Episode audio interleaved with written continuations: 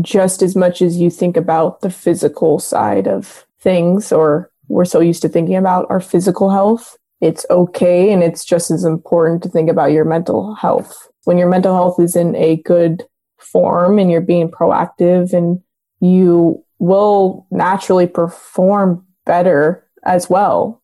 That was Taylor Comeau, a retired professional soccer player, sharing how she now thinks about her mental health after situational depression caused her to seek therapy. I'm a huge fan of soccer. I don't remember the exact moment I became a fan, but it feels like I've been one as long as I can remember. As a fan, I sit on my couch or in the stadium, following the rollercoaster emotional journey of supporting a particular team. I'd always wondered what it's like to be on the pitch, with thousands of people watching and millions following from home. As I started to ask Taylor about her journey and how it affected her mental health, I started to understand the relentless drive it takes to make it and the sacrifices you make along the way. Sacrifices that surely affect your mental health. In this episode of Silent Superheroes, Taylor shares her experience growing up in a family of athletes and the competitive culture of the Bay Area. She talks about the drive it took to succeed and the difficult decisions and trade offs she made while she was still in her teens. As a young adult, she talks about the conflict between her desire to continue to grow her career and the need to be able to spend more time with her family and friends. Finally, she recalls how she had to confront her situational depression and shares how she's doing today. Remember, Taylor and I are just two people talking about our personal experiences living with a mental illness. If something you hear inspires you to try something new, please consult with a trained medical professional before you do. My name's James Pratt. I'm the host of Silent Superheroes, and I'm really glad that you're here.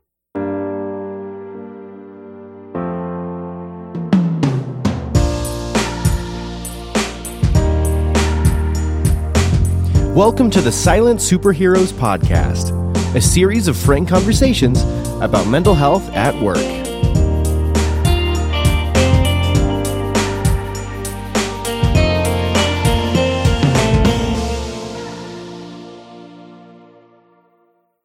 So, welcome to Silent Superheroes. I'm here with today's guest, Taylor Comeau. Taylor, welcome to the show. Thank you. Happy to be here.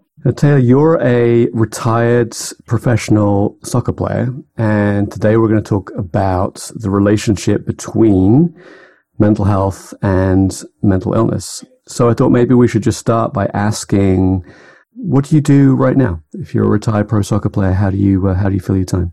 Um, my current profession is I work for a company called Modern Health.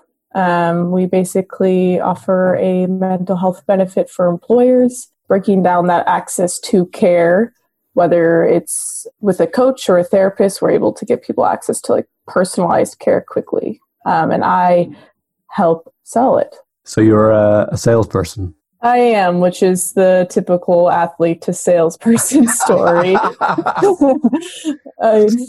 a tale as old as time. Yeah, yeah. And I actually resisted it for a while, and then I just embraced it. So it sounds like there's a there's quite a journey in there uh, mm-hmm. from pro athletes through to salesperson selling uh, on behalf of mental health or on behalf of modern health, I should say. So let's go back to the start. Where were you born? Where did you grow up? I was born in the South Bay. I was born in Los Gatos, California, and I grew up in the Bay Area. So I was kind of around the Silicon Valley tech hustle life from the beginning. Was your family in that profession, in that, that tech sector? Yeah, my dad worked for Apple before he worked for HP. I think I think we joke about maybe he left Apple a little too early. but I grew up with a family of athletes as well. I'm the youngest of four siblings, and we all played sports. It's just a natural thing to fall into that lifestyle and pick up sports. And we all played together growing up. And let's go oldest to youngest. Then, what was what was the sports that everybody everybody played? My oldest brother probably would say football. Um, my second oldest brother played lacrosse at Cal Poly, but he also played football in high school. And then my sister played field hockey at Cal. So then coming down to the youngest, what was your what was your game? Um, I was known as the soccer player um, for a long time. uh, even till you know professional life. I think when my parents and they would talk about me and they'd be proud and they would say my daughter plays soccer professionally and when i would meet people i would say hey my name's taylor i'm the youngest um, and they would say oh you're the soccer player. So that was what i was known for was being the soccer player. How did you discover soccer? You, know, you had all that other sport going on. How did you end up playing that? Now that i look back on it that some of my favorite memories is just being on grass is nostalgic for me. I think something about soccer too is that you could always get better. There's something that you can learn. It's such a strategic sport. I had the most fun probably playing it when I was growing up when I had to make the decision of do you want to do basketball? Do you want to do soccer? In high school, soccer was pretty much my number one always. So, how did you know as you were growing up that you were good? Where you got to you must have shown some talent along the way. I was very competitive, so I don't wouldn't undermine my drive when I was playing. Um, I think that's one of the things that got me to stand out, even at the professional level. I was more of a, a scrappy, hard worker, but I think to not sound cocky, I was athletic. So also at the professional level, something that made me stand out was the fitness testing. I was always kind of one of the top performers or top scorers on fitness tests. So you kept you kept going. So you know you picked up soccer from being a you know, you tiny tiny little kid, and you kept going, kept going, kept going. So just walk us through those steps. How do you get from being a kid that you know first steps is kicking a soccer ball through to you know you're you're in college and then ultimately get into the pro leagues? Yeah, I think in the US at least, I know it's different in Europe. You play at the club level, uh, you can play at a competitive travel team, and then from there, you get recruited with college coaches. I think my recruiting process was I went to the Cal Berkeley summer camp, and then from there, that coach, Neil McGuire, would watch me during the club tournaments, the more competitive club tournaments. Uh, where all the college coaches were, would go. And I mean, I think for women and men, you kind of verbally commit to college coaches your freshman to sophomore year of high school. You can't legally commit or sign something, but you verbally commit to a team when you're 14 years old. So that sounds like, from a kind of like a mental health perspective, um, like there's a lot going on there when you're so much going on in on high school. Like, how is that affecting you? Do you think? It affects you in a good and a bad way. You're being praised for being good at something, right? But I think for the long term, as I'm sure we'll get into, your identity is being ingrained more and more into your sport. You get all these wonderful things for being good at something, like a full ride to a D1 school that's really well known. Can the pressure can build up at such a young age, and you don't even start like realize it that all these decisions can impact you later, which for me, I actually wasn't really going into national team camps. So if you want to get to the Olympic or the World Cup level at 15, at 14, at 13, you need to start going to national team camps. And for me, it was like even at that young of an age, it was a decision of do you want to have friends from your high school or do you want to go to these national team camps? Do you want to go to school dances or do you want to go to national team camps? And at that age, I made I was kind of saying I didn't want to go to the national team camps. I wanted to go to the school dance. But then when I got to college, it shifted, and my goal was to go to national team camps to get the opportunity to be in Olympics and World Cup. And then it shifted again, as I'm sure we'll go get to. So I mean, at the time, it's interesting that you you were offered a trade off, and the trade off you chose to make was I want more more life than yeah. You know, than yeah. like you know than than soccer. It's a hard decision to make at 13 or 14. My mom, I remember, sat me down and was like, "You have the opportunity to go to this camp for like U.S. national team or at you know U15, U16 U.S. national team, but you'll be going right after your club uh, tournament, so you'll be gone for about a month at that age. It's just like, uh, how do I make the decision? What am I supposed to do? so you went to college, played mm-hmm. soccer in college. Um, where did you Where did you go? I went to Cal Berkeley uh, and played soccer there for okay. the full four years. Yeah.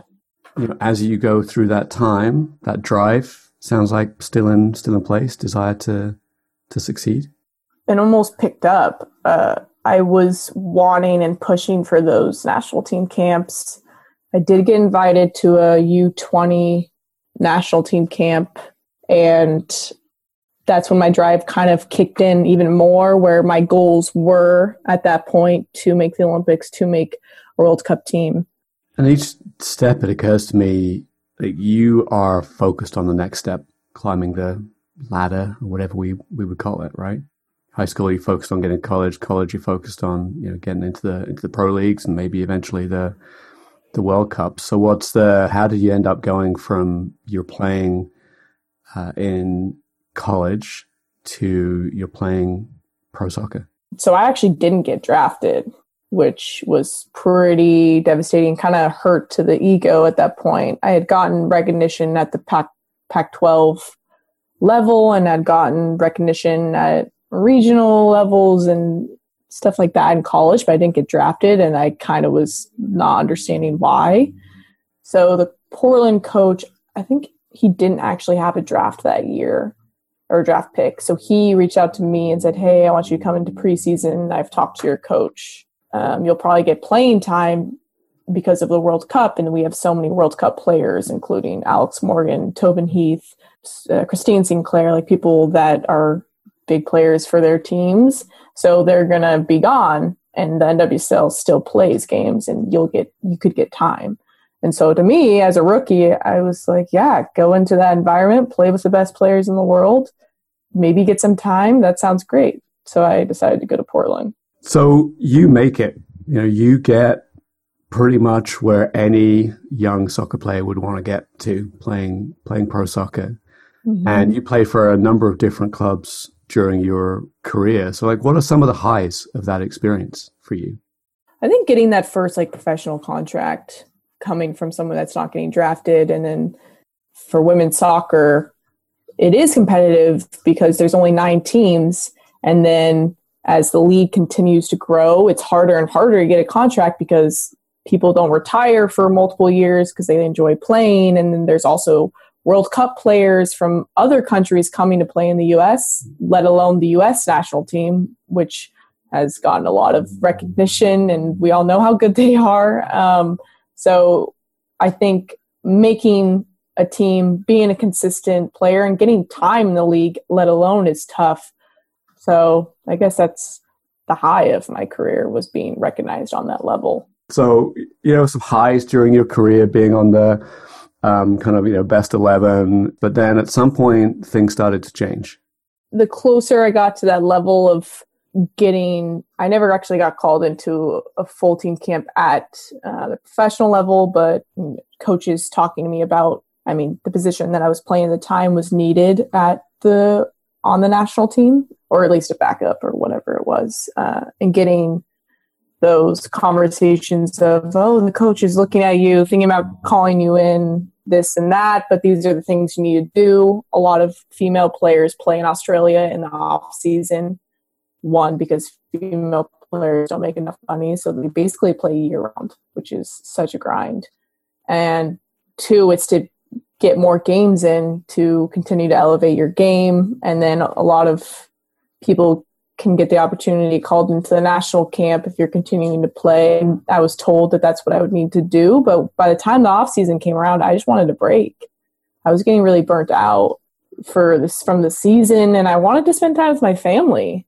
Um, so that's when things started to shift of the sacrifices you have to make to get to a certain level was starting to wear on me after five years.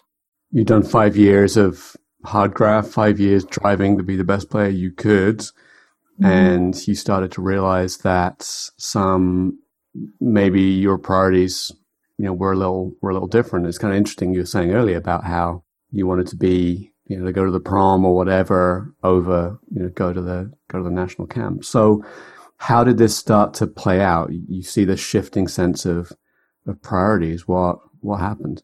Um, I think the older I got, the closer I was to that lifestyle I realized that you do have to sacrifice time with family. You do have to sacrifice the weddings, the engagement parties, these life moments for people that you really care about to get to that level. And I wasn't really willing to sacrifice that to become that type of player that you need. You need to you need to put in that work, you need to put in that time, you need to sacrifice those things. And I wanted to have those relationships with my family and honestly I also started mastering crypto. I was starting to get interested in business and what would I do after and so those thoughts started to creep in, and I started to realize what I was missing out on. So there's a lot going on there, and a lot in conflict. You have the identity that you have built over, you know, two two decades of who you are as a soccer player. You have family, friends that you wanna that you want to see, a burgeoning interest in in business. How did that start to affect you? Like all those competing um, things. Yeah, I think when I went back for my final season, I was thinking about the idea of retiring. And I think when you're an athlete and you've invested so much of yourself in the sport and so much of your identity into something, it's really tough to figure out how to let it go and you're also thinking, what is my identity outside of this? What is my identity away from my sport? What do I do afterwards? You know, you create this relationship with yourself and the sport, and you have confidence from it too because you're good at something. So it's hard to walk away from something like that. Um, and then I would also get those outside factors, those outside voices coming in of, well, once you're done, you'll never be able to go back, or yeah, you think that you could go into the working world, but that's also a grind sitting at a desk eight hours a day, which I totally understand it is. But I also was thinking in my head, well, you don't know what I'm doing. Like, you, it's hard for you to tell me how hard this is if you aren't doing it. So, how did it affect your game in that last that last season? These, you know, yeah. conflicts to be honest, I barely trained in the off season, and that should have been my red flag there of don't go back because I was barely playing soccer. I was barely doing the workouts. I mean, I still, because I'm competitive, I still wanted to win those fitness tests. And the fact that I wasn't playing soccer as much as I should have in the off season should have been my red flag to you're done with this. Like you need to, you need to step away from the sport.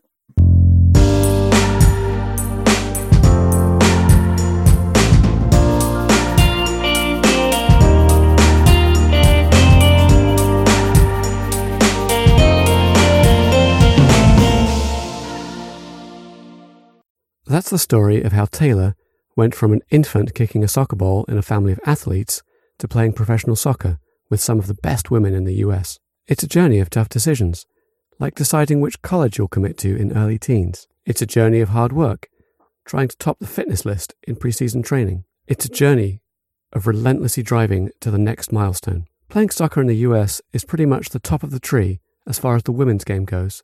Having reached the top, we pick up Taylor's story as the tension between her playing career and personal life starts to play out. How was your mental health faring through that last season? Um, well, I was definitely starting to struggle personally. I was, well, I actually also broke my arm in at my last season, so I was sitting out, which made which heightened everything. I was only in Houston to play soccer. There was no other reason I was in Houston, and I had broken my arm, which kind of put things even more into perspective of you're not playing, you're just sitting in Houston. And of course, I had friends on the team, but um, I had more time to think about why I was there, and I was starting to struggle. And I also had a family member that was um, sick. So all these things kind of adding up started to weigh on me and that was when I decided to talk to a therapist because I felt like I needed help with the decision that I was weighing. How did you find your therapist down there in Houston? Yeah, I had so my first kind of relationship or introduction to mental health was I had a family member who suffered from something a little more clinical. That was the only reason I feel like at that point that I knew to talk to a therapist, just to talk through what I was going through with someone. She kind of guided me to, hey, maybe this would be a good idea. And then I was thinking, you know what, I think it would be a good idea. I think I do need to talk to a third party, uh, get a different perspective. Because when you're talking to family and friends, as much as they want to help you, they also have a bias weigh in on what's going on. Maybe a bias towards you being the soccer player. Yeah, the identity that they knew me as. Um, and I found them through, I honestly think it was maybe like psychology.com or I didn't go through insurance or anything like that. I went outside of insurance to find somebody. There wasn't a like special therapist that worked with uh, athletes or something like that. No, but I did look for qualifications of work or professional development and family and stuff like that so I could talk to her about a professional decision that was also weighing on my mental health at the time. What did you learn by going through a therapist? What came out of that for you? Well, I think I learned that you could have something like situational depression. That is a thing. I also learned that there is a difference between mental illness and mental health. At that point, I was probably leaning towards more of a clinical need. But after I came out of that, I realized that my relationship with mental health has changed. Although I'm not somebody who suffers from something clinical consistently, you can fall into that and seek the help. But I think I only had about three therapy sessions and I felt like I got what I needed. And then my relationship with mental health now is that I can still think about it and work on it and be proactive about it. And I don't need to be suffering from something clinical consistently to think about it because I was in that place. And I think if I had a relationship with my own mental health before then, I probably would have knew that I needed to retire before that I pushed myself to the point where I was. So your last season, you, know, you kind of know you're leaving. You break your arm. You're sat, sat on the bench go see a therapist to try and sort of work on some of these, you know, difficult feelings. You learn about situational depression. So, like, your final, your last game comes around and, like, it's done. How mm-hmm. does that feel? I think at that point I was so burnt out and so I was putting all this pressure on myself to continue to play that when I told the coach that I wanted to retire, it was just like this huge weight lifted and it was an automatic change to my mood, how I was feeling. I felt motivated again to do something else. It was just like a huge weight lifted off my shoulders of like, I've made this decision. I realize it's the right decision now because of how I feel in this moment. Just to reflect you, as you started that answer, it looked and sounded almost like you were apologizing for it. I I felt a great sense of relief for you that that journey was over and like that you made the right decision for yourself and you chose not to persist with the identity that was no longer serving you. I think that's great. It still feels a part of my identity. Like I still consider myself an athlete, but I don't need to be this Olympian or World Cup level to do that. As many people don't need that. Many people do triathlons or workout or whatever it is they do physically and still consider themselves an athlete, I think. So how has life changed for you, you know, as you've put that pro soccer career behind you and moved into into business? What's changed? Yeah, I think at first it's tough to navigate that change. I think as humans, we just naturally don't love change. And if you are so good at something for so long that it's tough to kind of start at the bottom again, basically. Um, so I knew when I wanted to kind of get into sales and get into selling something that I really cared about that I needed that motivation to master a new craft and sell something that I actually cared about because for me, I realized I had this passion for this thing for so long that I I wanted to make sure that whatever I got into next, I had a passion mm-hmm. for as well. So I think what's changed for me now is that I have this passion to grow and learn and sell something that I care about. Right. Which is software that helps people get access to mental health care. Right. Yeah. Yeah. It's a software that basically, let's say my soccer team had it, I could have seen a therapist or a coach to talk about my mental health. At this point, I'm probably more in the coaching range of I can talk about my mental health with a coach and my mental wellness and be proactive and just better myself, which is something I'm comfortable with, right? The word coach is something that's familiar to me. So it kind of was like easy to fall in and understand what a emotional and mental health coach is and explain that to other people is that like it's something it's okay to have that relationship with mental health and not have a mental illness there, I still think there's a stigma around being proactive about your mental health. And it's just shifting the conversation away from you are in trouble or you are less because you need or want to talk about your mental health as I think there's still just like that stigma mental health or even mental or mental illness where it's like why would you talk like why talk about it it's a topic that we shouldn't talk about freely what would be your advice to somebody who is experiencing situational depression versus clinical depression? That it's okay to see a therapist, even if it's just a couple sessions. It doesn't have to be a long relationship that goes on and on and on and on. Like it doesn't. She helped me a lot with just three sessions. So it's okay. and then if you, you know, there's a, you know, pro athlete who's coming up, you know, in high school or college or something, what advice would you give them for managing their mental health? I think just as much as you think about the physical side of things, or we're so used to thinking about our physical health, it's okay and it's just as important to think about your mental health in all aspects. When your mental health is in a good form and you're being proactive and you will naturally perform better as well. I know a lot of people are getting into meditation, mindfulness, and I was starting to get into that as an athlete, and I realized that that helped my performance. But you can also talk about your mental health emotionally without needing a clinical therapist. Wherever that is, I think now it's tough for the younger generation to get access to mental health proactively, but they're talking about it more, is my perception. Yeah. Even, yeah. Even my kids in school, they have classes or parts of classes where they talk about their emotions and, and where they're at.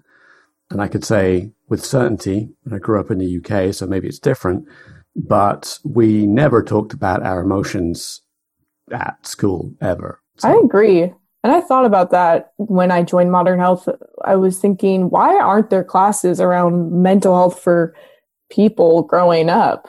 because then you can think about mental health in a proactive way and start to build that relationship with your mental health in a similar way you build the relationship with your physical health and hopefully it's a healthy relationship because people also have unhealthy relationships with their physical health. And you talk about that growing up but you don't talk about your mental health growing up. So if you could go back to the start of your pro career and give yourself like a message a piece of advice an affirmation what would you what would you say? I think about this often of enjoy like don't put so much pressure on yourself. Have fun like find fun what you're doing because i put so much pressure on myself to be because when i started that was fresh out of college the pressure to be an olympic athlete or be a world cup player was top of mind all the time and i feel like a lot of people talk about this now but if you can't enjoy what you're doing to get to that point you're not going to get to that point. And I would tell myself it's okay to have your goals change because that's what was shifting for me was what was I enjoying and I wasn't enjoying that lifestyle anymore. So it's okay to have your goals shift as a person. And now my goals are to help more people and that's great. And I, at the time, didn't realize that, you know, I could change my goals and things could change. And so just enjoy what you're doing in the moment and enjoy it for what it is, is probably what I tell myself. I think that's wise advice for anybody, whether it's pro sports or you're selling for, you know, modern health or recording a podcast, you know, enjoy it. Life really is short. A lot of people put a lot of pressure on themselves to do certain things and stay up late and work and get the next promotion or whatever it is. And it starts to weigh on you. And now that I work with a coach, I can help set those guidelines of. Um, I remember working with a coach with Modern Health uh, when I was first starting, and it was fun to have that conversation of okay, what does this transition look like for me? How can I build these steps and enjoy what I'm doing and kind of navigate this change in a proactive way? I think that that was just really helpful to start working with a coach, which was actually my first time ever working with a coach in the sense of like an emotional mental health type of conversation. Taylor, I have really enjoyed listening to your story before we wrap up, is there anything else that you wanted to, to say or to share? The last thing I want to share is that it is okay to have a relationship with your mental health without being a mental illness. I think this conversation is starting to change, and I'm happy that people are starting to be proactive and think about their mental health in a different way. But if I was proactive with my mental health, I don't think I would have gotten into a spot where I was at with situational, depression. And it's also okay to get to a point of situational depression. Life happens and life can be really hard, but you can also think about your mental health in a different way and just build that relationship with yourself. Taylor, thank you so much for your time. I appreciate it. Thank you, James. Thanks for having me. You're welcome. Bye. Most jobs have their stresses and strains. Maybe to you, your job is just a job. You go to work, you get paid, you go home. Nothing wrong with that. Some people treat each job as a step or the next rung on the ladder, ever climbing towards the summit. It's that old story of the person who starts working in the mailroom and ends up in the CEO's office. That sort of climb is long and arduous, requiring hard work and long hours. From the outside, being a pro athlete can look like the best job in the world. Thousands of fans chanting your name, lucrative sponsorships, and shoes with your name stitched into them. But where we see fame and glory, Taylor sees a job requiring constant hard work to stay at the top of your game, and disappointments along the way, like being sidelined. What does it take to make it to the top of professional soccer?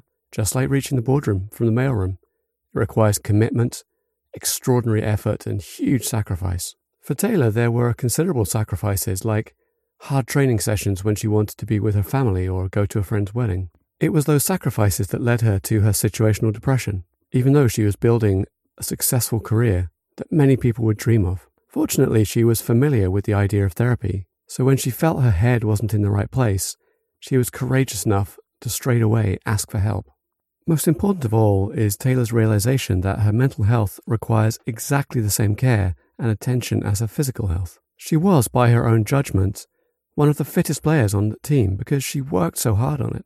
We don't all need to work on mental health with the same intensity that a pro athlete focuses on their physical fitness. But we do need to proactively pay attention to our mental health and have a plan for maintaining it. If you've enjoyed today's episode, please leave us a rating and review on iTunes or wherever you get your podcasts. If you've heard something that you think somebody else might like to hear, please share the podcast with them. If you want updates on new episodes as they're released, you can follow us on Facebook at facebook.com forward slash silent superheroes or sign up for our newsletter at silentsuperheroes.com.